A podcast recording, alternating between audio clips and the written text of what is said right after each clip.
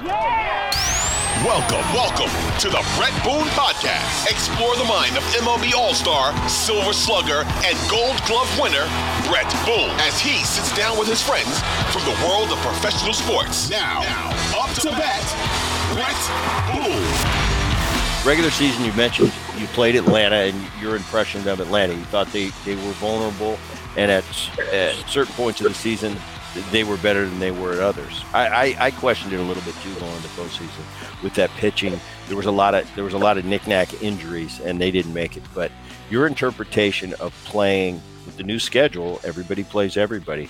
Uh, the Rangers over the course of the season when you played them, and the Diamondbacks when you played them. Your thoughts at that time? Um, yeah. So. Um, you want the Rangers and the Diamondbacks? Is that Rangers and the Diamondbacks? What Yeah, you all right. saw during the season? Yeah, so you kind of knew this was happening with Texas, right? Texas being a financially big player, but going through the rebuild that they went through several years ago to put themselves in a good position. And you started, and obviously last year, Chris Young comes in and they go out and get Semien and Seager. And you're like, okay, they're moving through. They've got their prospect pool that they've gone through this re- rebuild, you know, with Jung coming, uh, with some of these other guys that, you know, have we've seen emerge now. Um, so you started to see it, even though they weren't very good yet last year, but you knew they were building towards this now. We faced them, I think it was April. I think it was early. We went to Texas in a four game series. We were coming from Minnesota where uh, Judge Judge slid into third and, and kind of tweaked himself a little bit. So he missed the series. He missed like a he went this was not the toe thing, but he missed like a I think he we ended up ILing him. He went on just for the 10 days. So he missed that series. Um, and they bludgeoned us. They beat us three out of four in Texas. And their offense was was uh, was very apparent. Like you, you knew like this was a deep, deep offensive team. We faced Eovaldi in that series and he dominated. And we also faced DeGrom and he dominated for whatever four innings. And that was the game he he ended the season. Like it was the fourth or fifth inning and they had to go out and get him and and that was the end of his season. But I think right away I felt like they were pretty good. We we played them later in the season, I believe in maybe August, July or August in in New York, and we actually beat them two out of three. But you were still like offensively, it was a very very good team, uh, and and I think we knew that from Jump Street. Um, Arizona, we actually played the final you know week of the season. We played them at home and beat them two out of three. Um, and it was my first look in person of like Corbin Carroll, Alec Tom, Alek Thomas, who was really impressed with how he moved around. Um, Walker, they had brought Pham over who was playing well. Um, you know, I felt like position player wise, very good, um, very athletic, really good defensive team. Obviously, ran the bases well with their athleticism. Had more of a more thump than they're probably getting credit for. Like it's a team that can, you know, hit the ball a little bit too, um, and felt like they had some good pieces in the bullpen. Um, you know, I'm a little surprised they got to this point because I thought, man, in- the rotation to get through it all, like, are they going to be short? You know about Gallen, you know about Merrill Kelly, but beyond that, what we're going to see, we saw Pfaadt uh, in that series against us. I think we we beat them we beat them up a little bit. So I was just going in. I was like, can Arizona really get you know to the big dance with enough starters? Um, and they've they've they've found a way and managed their way. And I think they've leaned a lot on you know the overall strength of their team, which is kind of their versatility, their athleticism. They've done a good job matching up in the pen. I think Torey's done a good job with that bullpen.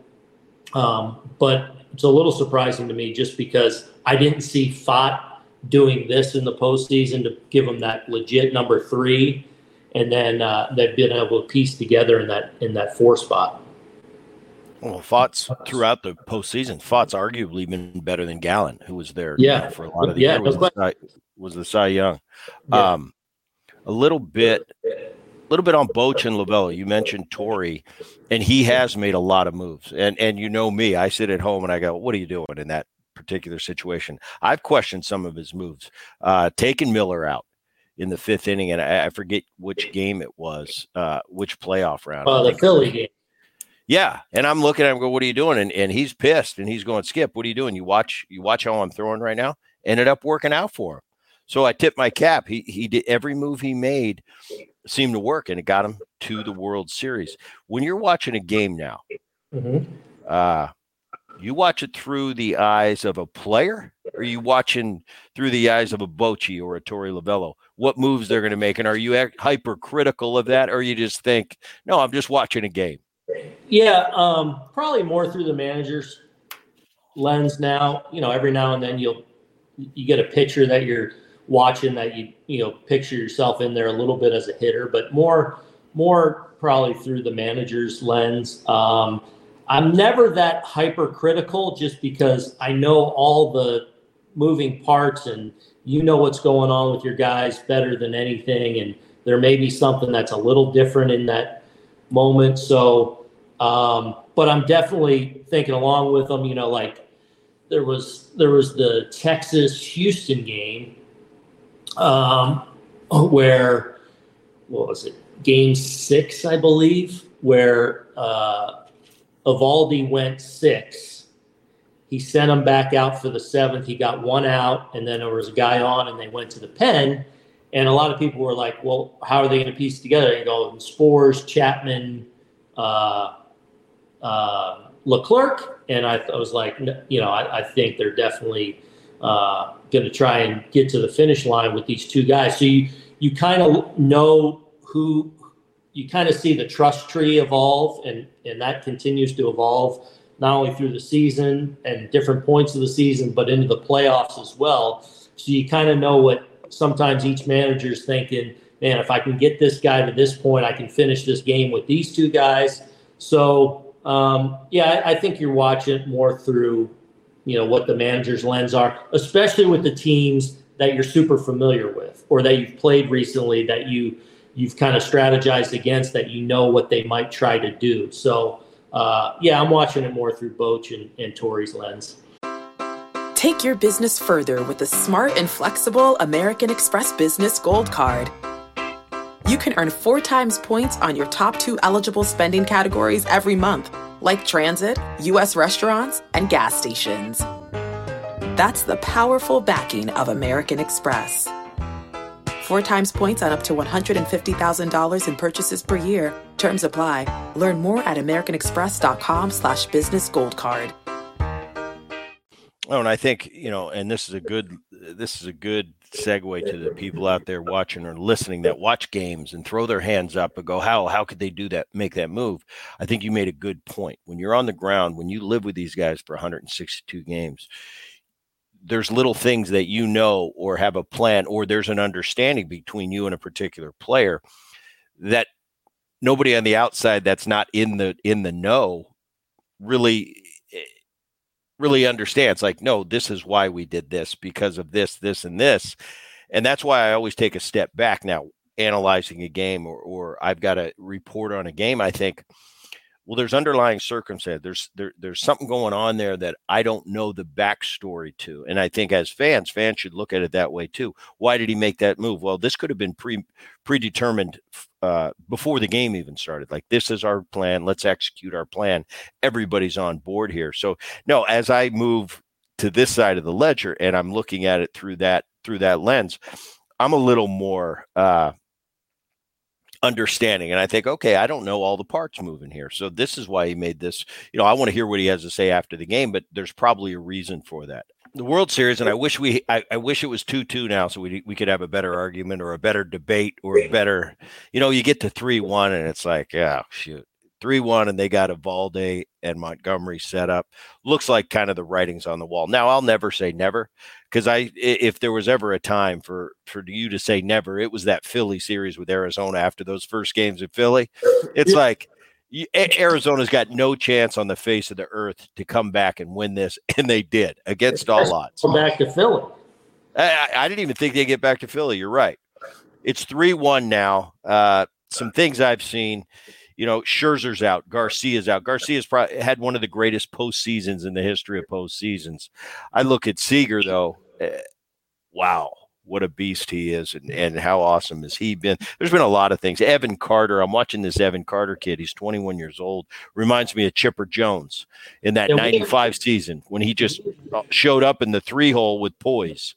Yeah, that's we didn't see Evan Carter, you know, and that's man, you know, he's good. One of the things Texas has done really well here over the last whatever it's been now five years, where you're you're a big market team that's financially a, a big player. So when you strip it down for a couple years, and now you're able to okay, we're gonna we're gonna go through a little bit of a rebuild here, and and they've hit on obviously some really important pieces in their minor league system. So the Jung and the Carters and these guys have come up and become integral parts and not only right now but moving forward. Like they're going to have they're going to be cornerstones of this team and you know sprinkled in with now they've gone out and you know added the big the the Semiens and the Seagers of the world that um, are going to make them viable for a long time. But yeah Carter his his his lack of chase um, He's unbelievable. Is, is, is really impressive, and to watch him get down the line, his athleticism, like